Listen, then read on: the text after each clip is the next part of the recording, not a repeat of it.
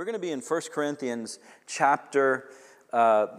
1 Corinthians chapter 9 today in verses 19 through 23. And, you know, if you're new, I'm glad you're here. But we've been journeying through the Bible as a church, just going through it together in a year. We're doing a reading plan together. And hey, if you want to join us, the reading plan's online. You can find that easily in the app or anywhere we are, and just jump in with us. You don't have to start from the beginning. Jump in the week that we are in. And so we are getting close to the end, though, and every week I've been preaching out of the reading plan. So today we find ourselves in 1 Corinthians chapter 9, verse 19 through 23. I want to give you a little context, and then we'll read it and ask God to bless our time in His Word today.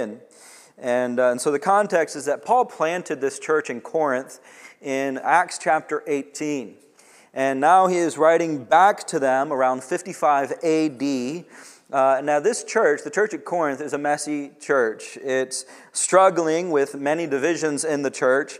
And so Paul writes here to clear up some questions and to correct some errors and to seek to unify the church in love. Okay, so he addresses a lot of really practical things in this book. Today we're going to see one of them in 1 Corinthians 9, verse 19 through 23. Let's read this together, and then we'll pray. Are you there? Are you ready? Here we go. For though I am free from all, I have made myself a servant to all, that I might win more of them. To the Jews, I became a Jew in order to win the Jews. To those under the law, I became as one under the law, though not being myself under the law, that I might win those under the law. To those outside of the law, I became as one outside of the law, not being outside of the law of God, but under the law of Christ, that I might win those outside of the law. To the weak, I became weak, that I might win the weak. I have become all things to all people, that by all means I might save some. I do it for the sake of the gospel, that I might share with them in its blessing. This is the word of the Lord. Let's pray again together. Father in heaven, I thank you for preserving your word for us, God, and I just pray that you would speak to us, God. We give you our attention. We set our mind on your word, and we just pray that you'd give us understanding by your Spirit. I pray that you'd guide my speech and my words, that the words of my mouth and the meditation of all of our hearts, Lord, would be pleasing in your sight today. Oh God, we pray in Jesus' name. Amen. Amen. Imagine with me, I don't know if you've ever experienced this, maybe it's a common experience in America as you go to, maybe you have a new friend, a new acquaintance, they invite you over to a dinner party, and so you show up at this dinner party, your first time there, you've never been there before, you walk into the foyer, and you look around, you see that the carpets are pristine, you know, this house is neat, you look around at the host and you see that they don't have shoes on. You look to your left, you're still at the front door, you look to your left, and there's this little shoe rack, and a place for even more shoes at the front of the foyer. So this is what you've experienced, your first time in this house. What do? You take off your shoes. I think everybody would take off their shoes. It really doesn't matter if maybe you wear shoes at your home. Everybody takes off their shoes. I don't know anybody who's like, I'm an American. I am free to wear my shoes wherever I go. I don't know anybody who's like, as for me and my house, we will wear shoes and I have the right to wear my shoes all over your carpet. I don't know anybody like that. Or maybe an even more difficult experience is whenever you go into someone's home and their carpets are kind of clean, and some of the people have shoes and some of them don't, and then you're like, what do I do? Have you ever had that experience? Maybe not. Okay, but the point is that whenever you walk, for the sake of respect for the host, even if you are a shoe wearer, you become a shoe taker-offer. The point is that for the sake of culture and respect, we're willing to become something that we're not. And if we're willing to do that with shoes, why can't we humble ourselves and do this in all things, in all opinions, in all practices, in all habits for the sake of love? See, our mission here at Bayou Church is simple. It's to love God, to love people, and to make disciples of Jesus Christ. Now, this is not just only why we exist as a church. We believe that this mission is not just for a church, but for every believer, that God calls every believer to be about loving God, loving people, and making disciples of Jesus Christ. And a big piece of that is loving people.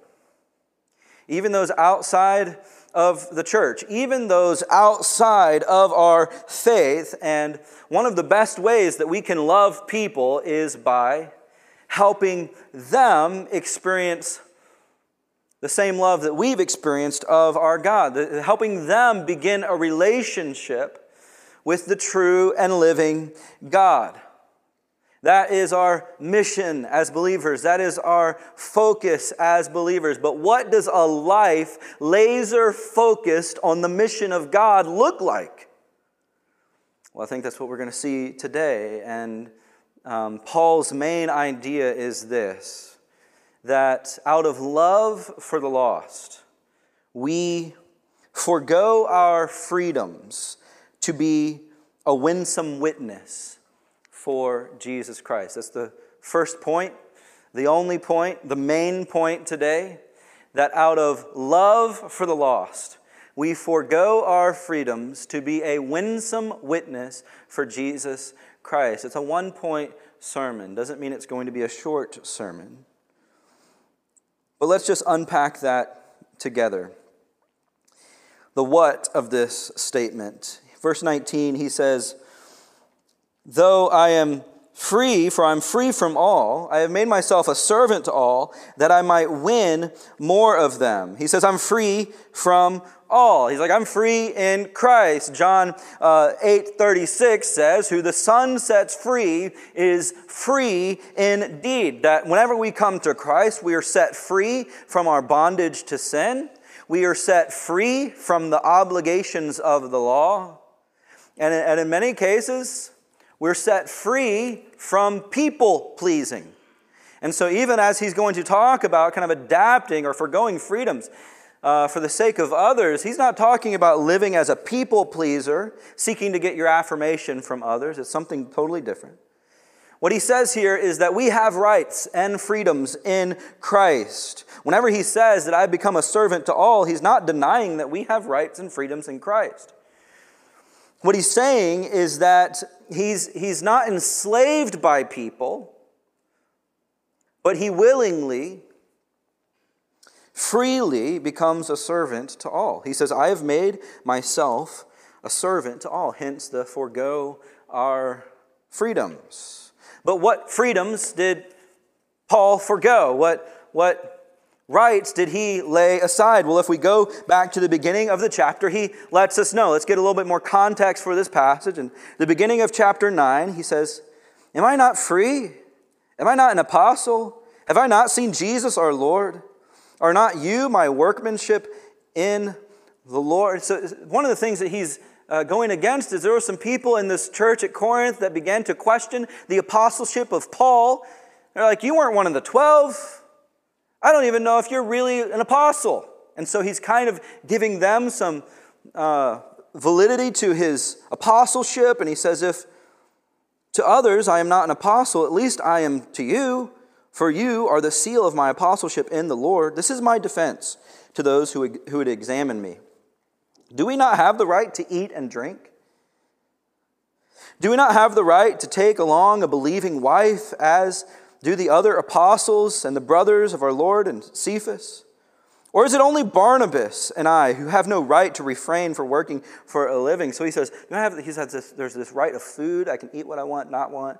He's like, there's this right to have a wife and a family that he has laid aside that right in order to devote all his time and attention to the gospel. He's not saying those things are wrong. He's just saying that he has laid that right aside.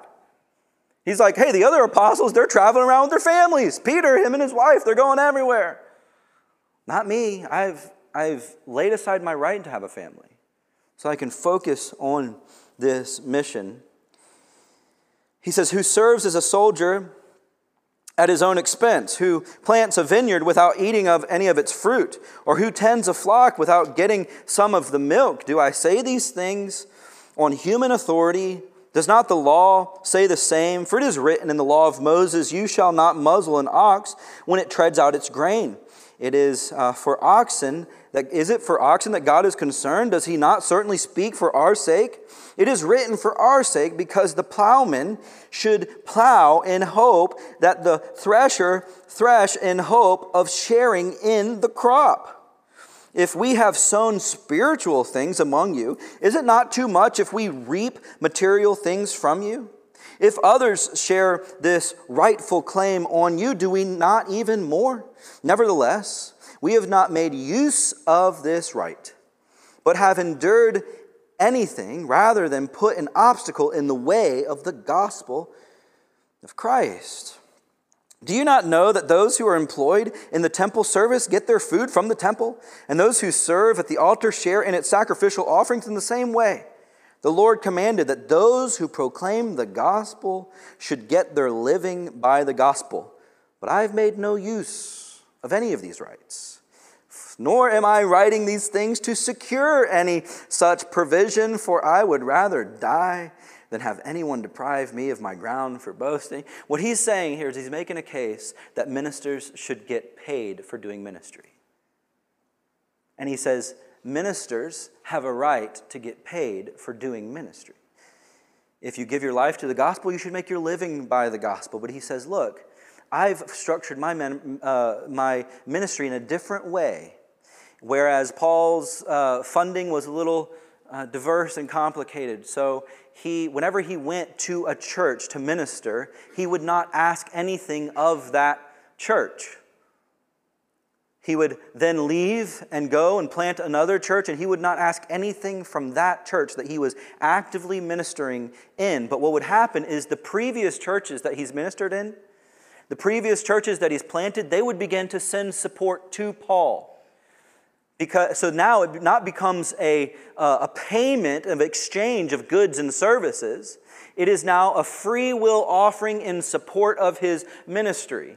And so he's like, whenever I'm ministering among people, I don't ask for any money from anyone, so that no one can say I'm here for the dollar. So that no one can say I'm here to make money off of you or to peddle you guys for anything. And he says, even me talking about this now, he says, I'm not saying this to secure this provision. I'm not even saying this so that you will give to me now. He says, look, I have a right to it, but I've laid it aside. And not only has he received support from other churches in the past, but he also works and makes tents for a living in order to provide for himself so that he can freely offer the gospel to others. So he continues and Verse 16, for if I preach the gospel that gives me no ground for boasting, for necessity is laid upon me. Woe to me if I do not preach the gospel. For if I do this of my own will, I have no reward. But if I do this of my own will, I have a reward. But if not of my own will, I am still entrusted with a stewardship. What then is my reward? That in my preaching I may present the gospel free of charge, so that not to make full use of my right in the gospel. So though I'm free from all, I have made myself a servant to all, that I might save some. So he's saying, look, I have full right. I have full right to make money. I lay that aside.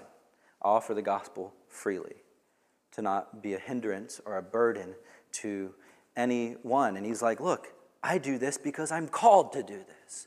I don't do this to get paid. If I wasn't making a dime, I would still do this, because this is what God has put the burden in my bones. So what has Paul given up? What has he foregone?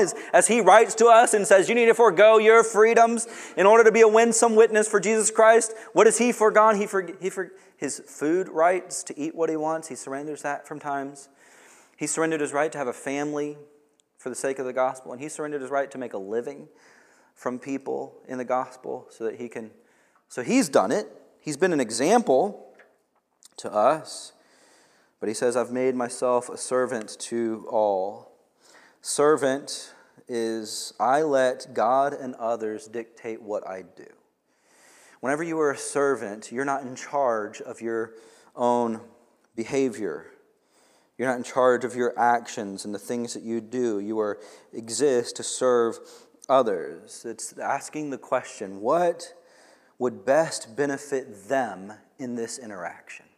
What would best benefit this person in this interaction? Seeing yourself as a servant is one of the most freeing things you can do, because then you don't have to feel like you always have to fight for my rights and secure my rights and all of those things. I'm free to serve. But why would anyone voluntarily give up their rights? Why would we do that? He says that I might win more of them.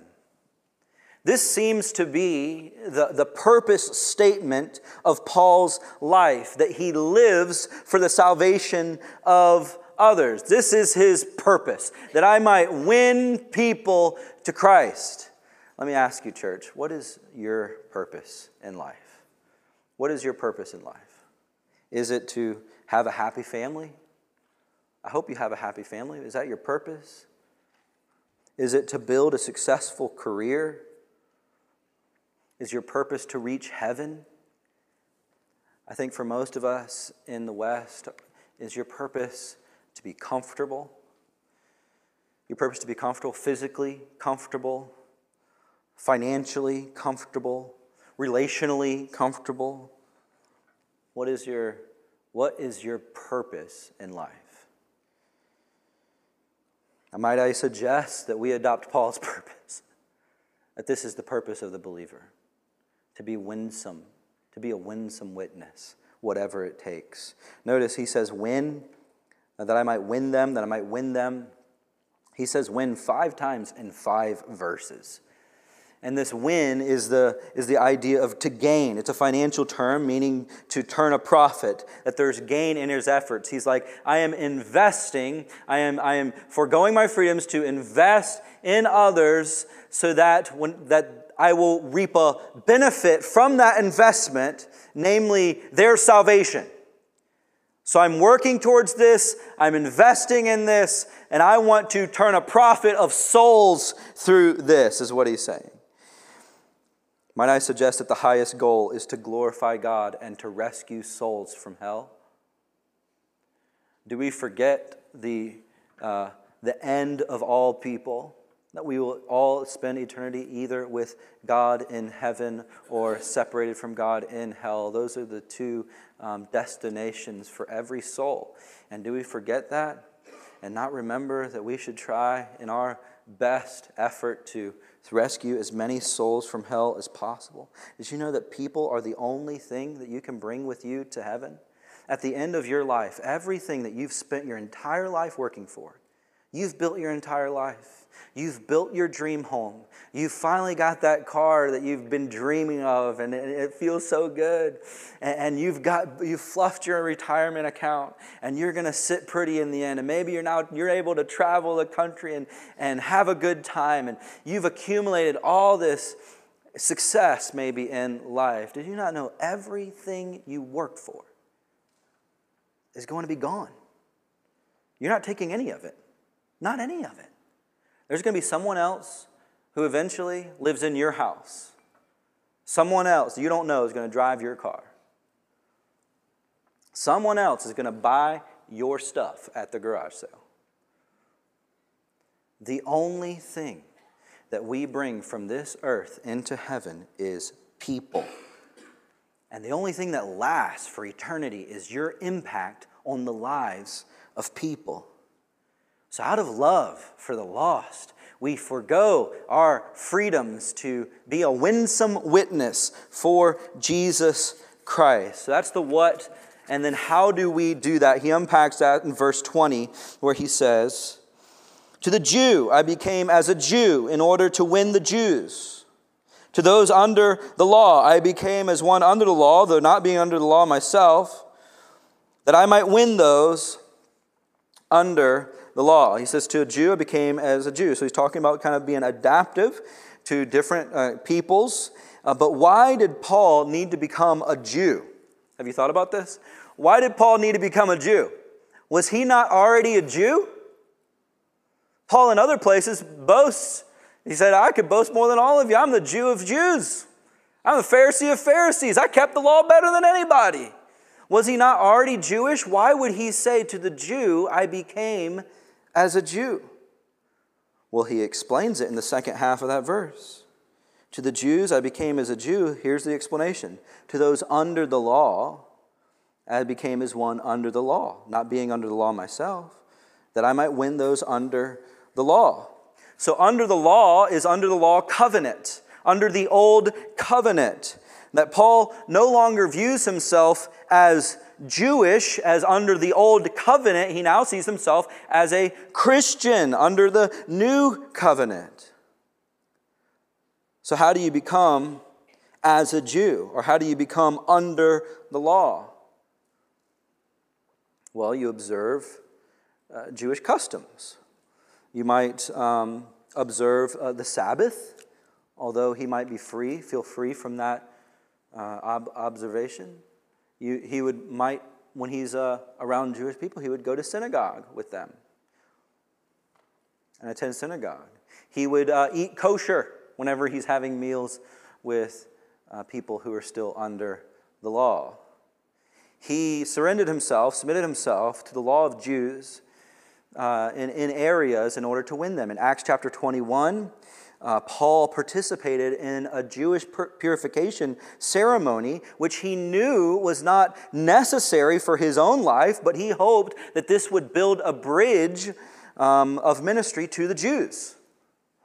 In Acts chapter 16, he circumcises Timothy.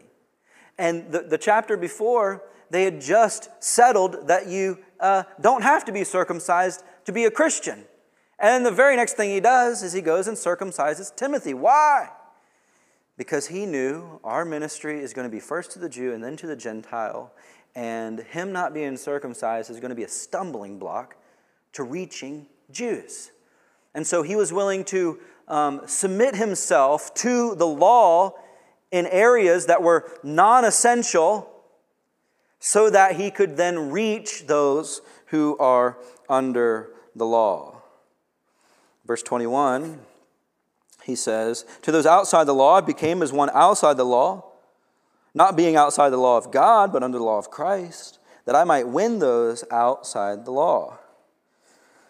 Outside of the law would be the Gentiles. So those under the law would be the Jews under the law of the covenant. Outside the law would be Gentiles. And but he says, I'm not outside of the law of God, but I'm under the law of Christ. Under the law of Christ is the new covenant. So he's making clear, I'm under the new covenant.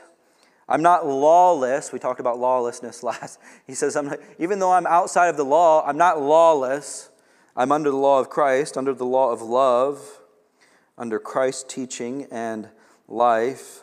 So how does he become outside the law when he has already identified himself as not being under the law? Have you thought about this? He says, to those outside the law, I became as one outside the law. But he just qualified that he's not under the law. So how is he becoming outside the law to those if he's already outside the law? Well, I'm glad you asked. Well, verse 22 is the explanation of verse 21. So if in verse 20, the second half of the verse explains the first half of the verse, in verse 22, it explains verse 21. where he says in verse 22, to the weak I became weak, that I might win the weak. I've become all things to all people. So to the weak I become the weak. So that's who he's saying are the people who are outside of the law. Well, who are these weak people that he's talking about? Well, to get the definition of that, we've got to flip back to chapter 8, because this is whenever he brings up this issue of the weak people. And chapter 8 is short. I think I'll read it quickly, and we'll see the context of what he's saying about these weak people. So who are these weak people? Chapter 8, verse 1. He says, now, concerning food offered to idols, we know that all of us possess knowledge, and this knowledge puffs up, but love builds up. If anyone imagines that he knows something, he does not yet know as he ought to know. And if anyone loves God, he is known by God. Therefore, as to eating of food offered to idols, we know that an idol has no real existence and that there is no God but one. For although there are many so-called gods in heaven or on earth, as indeed there are many gods and many lords, yet for us there is one God and Father, from whom all things and from whom we exist, and one Lord Jesus Christ, to whom all things and through him we exist. So he kind of says, look, one of the big issues of his day was whether or not you ate food offered to idols. And this doesn't necessarily mean that you were actually going to the idol worshiping ceremony and going to the potluck at the idol worshiping temple.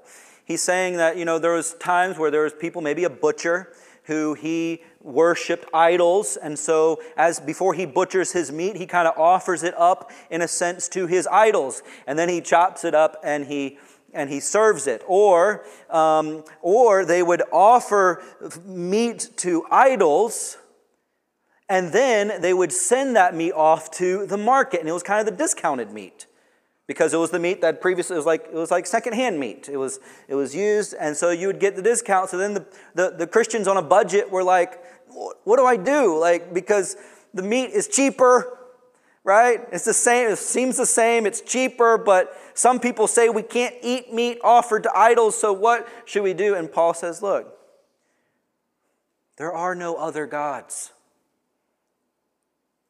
Idols are not real. He says, yes, there are things that capture your heart. There's idolatry. Idolatry is real. But there are no other gods but God. And it's not as much what you put in your mouth that matters as what comes out of your mouth that matters, is said elsewhere. So he says, it's okay if you eat this meat. So he says, however, verse 7 of chapter 8, not all possess this knowledge. So he says, look, it's okay if you eat it. It does not matter. Get the discounted meat. It's fine. But not all believe that. Not all have this knowledge. Though former association with idols, eat food is really offered to an idol, and their conscience, being weak, is defiled. So he says, look, there's this people who maybe have come to Christ, and they used to be idolaters. They used to worship these idols. And so for them, it's an issue of conscience. I can't, in good conscience, eat the meat that was offered to the idol that I used to worship. And he says, they have that conviction. So what do we do? Verse 8, food will not commend us to God. We are no worse off if we do not eat it, or better off if we do. But take care that this right of yours does not somehow become a stumbling block to the weak. For if anyone sees you who have knowledge eating in an idol temple with not being encouraged, if his conscience is weak to eat food offers to idols. And so, by your knowledge, this weak person is destroyed. The brother from whom Christ died, thus sinning against your brother and wounding their conscience when it is weak, you sin against Christ. Therefore, if food makes my brother stumble, I will never eat meat again, lest I make my brother stumble. That's a pretty strong stance to take, Paul. And so what he says, look, hey, if you know, and he's like, you and I know, it's okay to eat the meat. Some of them aren't quite convinced of that. They don't know that. And so we change our behavior whenever we're in their presence. If they have a conviction against something, we don't partake in that.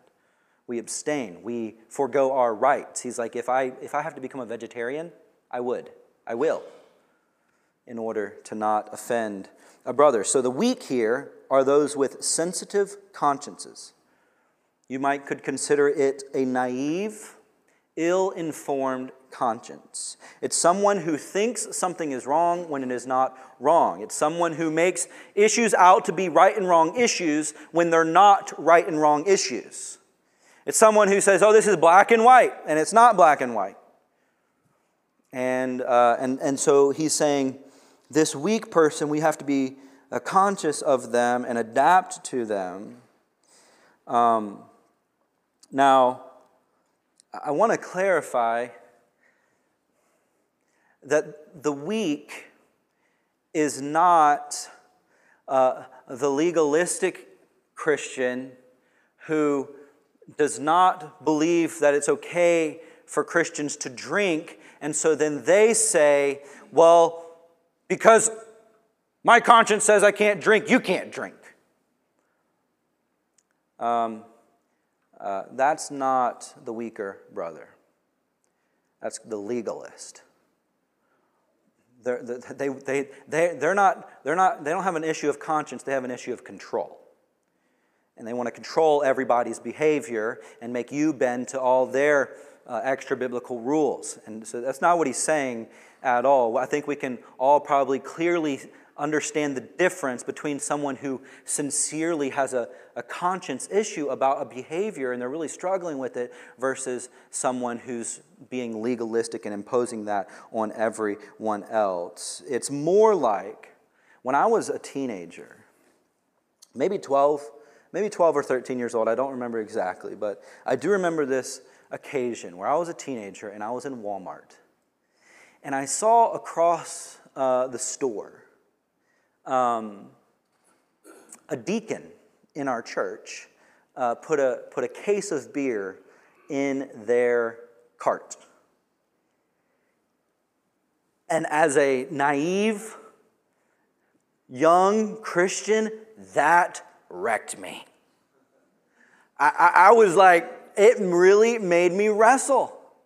I was like, this guy's a leader in our church, and he's like loading up on beer. Like, I doubt he's just drinking one. And it just wrecked me. And I really wrestled with whether drinking was okay and drunkenness and all of that. That's more who he's talking about. That sometimes your behavior as a mature Christian who maybe you're acting completely within your freedoms in Christ. He's like, sometimes if you're not careful, you will offend the conscience of a weaker brother. But it can't be exactly the same as chapter 8, because in chapter 8, the context is believers. In chapter 9, his context of the weak are non-believers. And so who are these non-believers who also have a weak conscience? And that's why I think that maybe he could be referring to what are known as God-fearers.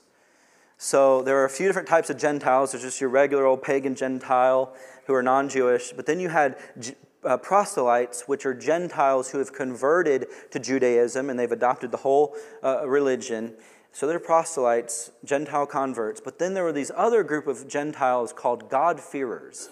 And God-fearers are Gentiles who have rejected the immorality of paganism and were attracted, really, to the life and morality of the Jews. They had some attraction to the idea of this one God system that they were in, but they haven't converted. They haven't fully adopted this system. So they were unconverted Gentiles. They were not under the law, but they have adopted the morals of the Jews. And so now they then maybe have this weak or sensitive, naive conscience in regards to things like eating food offered to idols. So he's saying, even though these people are not Jewish, they have adopted the viewpoint that eating this meat is wrong. And they even have an ill-informed conscience. And he says we even have to be willing to forgo our freedoms in regard to eating in order to witness to these people. Perhaps Paul adapted to their weak conscience, most likely by abstaining from food offered to idols, among other things. But I want you to notice what's fascinating about this whole teaching about forgoing our rights for those of weak conscience is that Paul would rather you listen to your ill-informed conscience than harden it. Paul would rather you live and obey your conscience, whether or not it was right, than go against your conscience and harden it, because then who knows what other more important matters you might be willing to harden your conscience on later on. And so he's like, the conscience is something that we have to listen to and be careful of, not just our own conscience, but the conscience of others, the conscience of other believers and non-believers, because we want people to get into the habit of listening to conscience. Verse 22b, he says, I've become all things to all people, so that by all means I might save some. All things to all people. See, Paul recognizes that these two groups of people that he mentions are only examples and not an exhaustive list. That this principle applies broadly. It applies to your Muslim friends and the Jewish friends, to Hindus, to Jehovah's Witnesses, to Mormons, and to atheists, and all of, and even more. So he's like, this is a principle of life. It's not just Jews and Gentiles, God-fearers, all. It's not just that. This is a principle that applies broadly. I want you to see what this passage is not saying, though, because we can misinterpret or misapply these passages. This passage is not saying to compromise the truth. It's not saying to compromise the message. He's like, Paul did not shrink back from proclaiming boldly the gospel of Jesus Christ. So he's like, the message does not change. Methods do. I'll adapt my methods all day long. Message never changes. So it's not compromising the truth. It's not saying to go against your conscience. We've already talked about that. It's not saying, hey, you go against your conscience in order to protect the conscience of others. No, if you can't, in good conscience, adapt, then stand down, you know. But don't harden your conscience.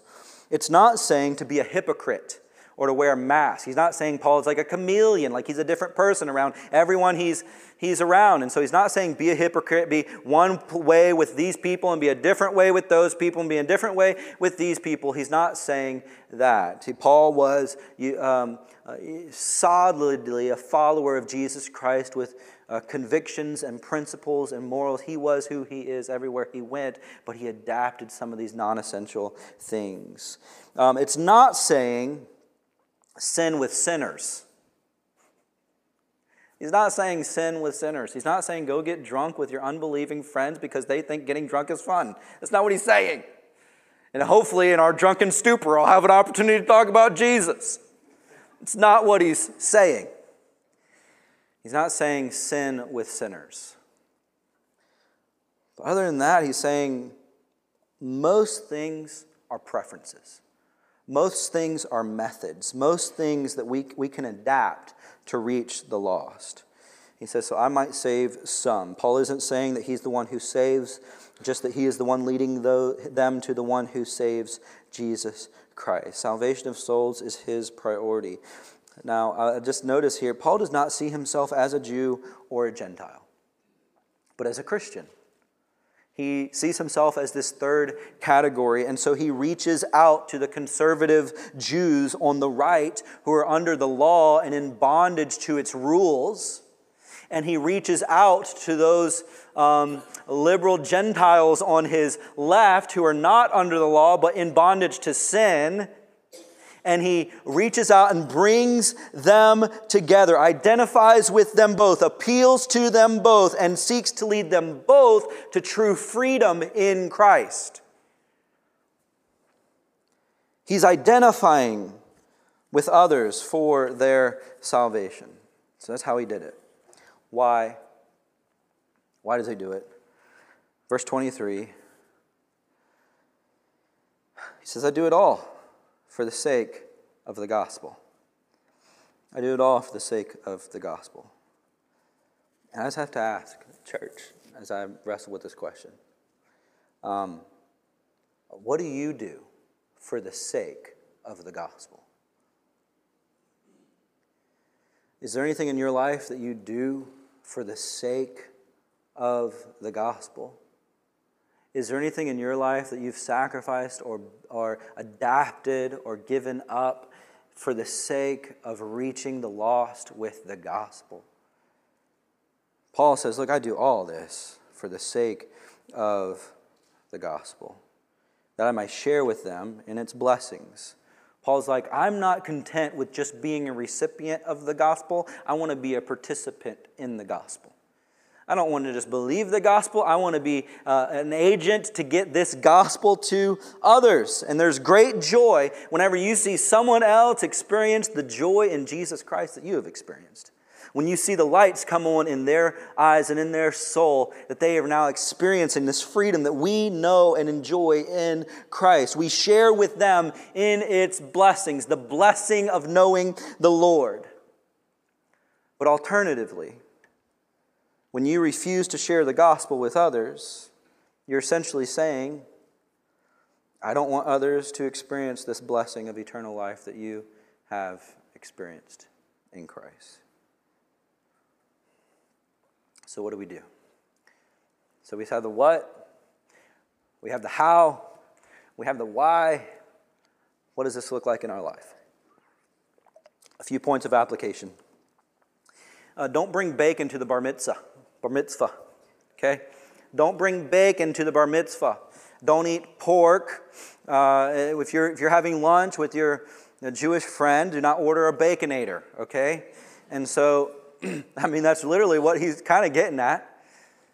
I was in a training recently for pastors about how to witness, how to share the gospel with Hindus. And we don't have a terribly large Hindu population, but we do have Hindus in our community. Some of them own the subway right here in town. And so it was a whole training session specifically how to share the gospel with Hindus. And he's like, one of the things is when you go to have a conversation with Hindus, don't eat beef. Eating beef is like that. They would. He said whenever he was a missionary in Myanmar, the speaker, he said when we go into a town, they would ask you, "Do you eat beef?" as kind of a question of, "Are you a good person? Do you eat beef?" Because if you ate beef, you were like, "You're not a good person." And so he's like, "Don't eat beef." Actually, a lot of Hindus are vegetarians, so maybe don't even eat meat. So if you're having a barbecue and you're inviting over your Hindu neighbors. Maybe don't serve beef. Just some things to be conscious of. That's kind of what he's getting at here. Here's a hard one. Don't eat a rare steak if you're eating with a friend who has a conscience issue about eating steak that's not fully cooked. Now, I'm not saying people who have preferences, okay? People who have preferences towards well-done steaks, we're praying for their salvation. What I'm saying is, whenever somebody really has a conscience wrestling with what they believe to be blood in the meat, you're not supposed to eat the meat with blood and all. If they are wrestling with that, don't order a rare steak. Order chicken, okay? It's better to eat chicken than a well-done steak. No, I'm kidding. No, I'm kidding. I'm kidding, but I'm not kidding. Maybe you will endure a well-done steak for their conscience. If you're having lunch with your Catholic friend on Friday during Lent, order a fish sandwich. If your friends and family are partaking in ceremonies that you think are wrong, you don't necessarily have to tell them that they're wrong. You can really just adapt to them in order to build the relationship and to seek to win them to the Lord. Don't drink in front of those who think that it is wrong biblically. Don't refuse to eat something. If somebody serves you something in their home, they've brought you over, don't refuse to. I don't eat that. I don't eat mushrooms or I don't eat tomatoes. No, thank you. No, it's like for the sake of the relationship, I'm gonna eat. I'm gonna partake in whatever you. I'm gonna show respect to you. I might not be a mushroom person, but I'm gonna eat mushrooms tonight. In order to build this relationship. This is the kind of thing that he's saying here, to adapt. when I was headed to Mexico, I was with Jesse on one of these trips, and we were going from Belize into Mexico. We had ministered for a week or most of the week in Belize, and then we were going to make some visits with pastors in Mexico. On the trip, we're approaching the border. The leader of the trip leans over to me and says, "Hey, can you take out your earring?" Now, I've had an earring since I was like 8 years old. It's not like a statement that I'm making. I mean, it was just something I got when I was a kid, and I've just always had it. And so he just leans over to me and says, "Hey, can you take out your earring?" And I was like, "I guess so." Like, why? And he's like, in Belize, it's not really an issue. They don't really care. But in Mexico, they would be offended by that. They would kind of have an issue with you having an earring. And I said, of course. I took it out, put it in my bag. Do I have a right to keep my earring in? Absolutely. Is it going to be a stumbling block? Is it going to be an unnecessary? Can I adapt? Absolutely. Like, it's one of those things that's like, this is non-essential. It's not a conviction. It's like, I can adapt this in order to build a bridge with others. And maybe none of these resonate with you. Maybe think of it like this. As we are seeking to forego our freedoms, to lay down our rights, to serve others, in your conversations with others, who is being served? And whenever you're just having conversation, whenever you're interacting with others, other believers and non-Christians, whenever you're interacting, who is being served in those conversations? Are you trying to get across your most interesting stories? Are you trying to share with them your highlight reel? Are you trying to help them see how awesome you are? And the things that you've accomplished and the cool things that are happening in your life? Or is that your focus? Is I want to be served in this conversation, so I'm going to share. Or maybe you're not that positive, so you're like, let me show you all the terrible things that are going on in my life this week. Let me whine to you for a little bit, and let me complain and groan and mumble and murmur. Like, and so who's being served in that conversation? I am. Or are you seeking to serve them in the conversation? Consider being more interested than interesting. That has been tremendously helpful for me, because I fail at this all the time. Consider being more interested than interesting. Be interested in their desires, in their dreams, in their hopes, in what's going on in their life than you trying to come across as interesting to them. Make people feel heard and valued. People are more likely to hear what you have to say if they feel like you genuinely care about what they care about. Let me ask you this. Can you listen to someone that you disagree with without correcting them? Oh, that's hard for me.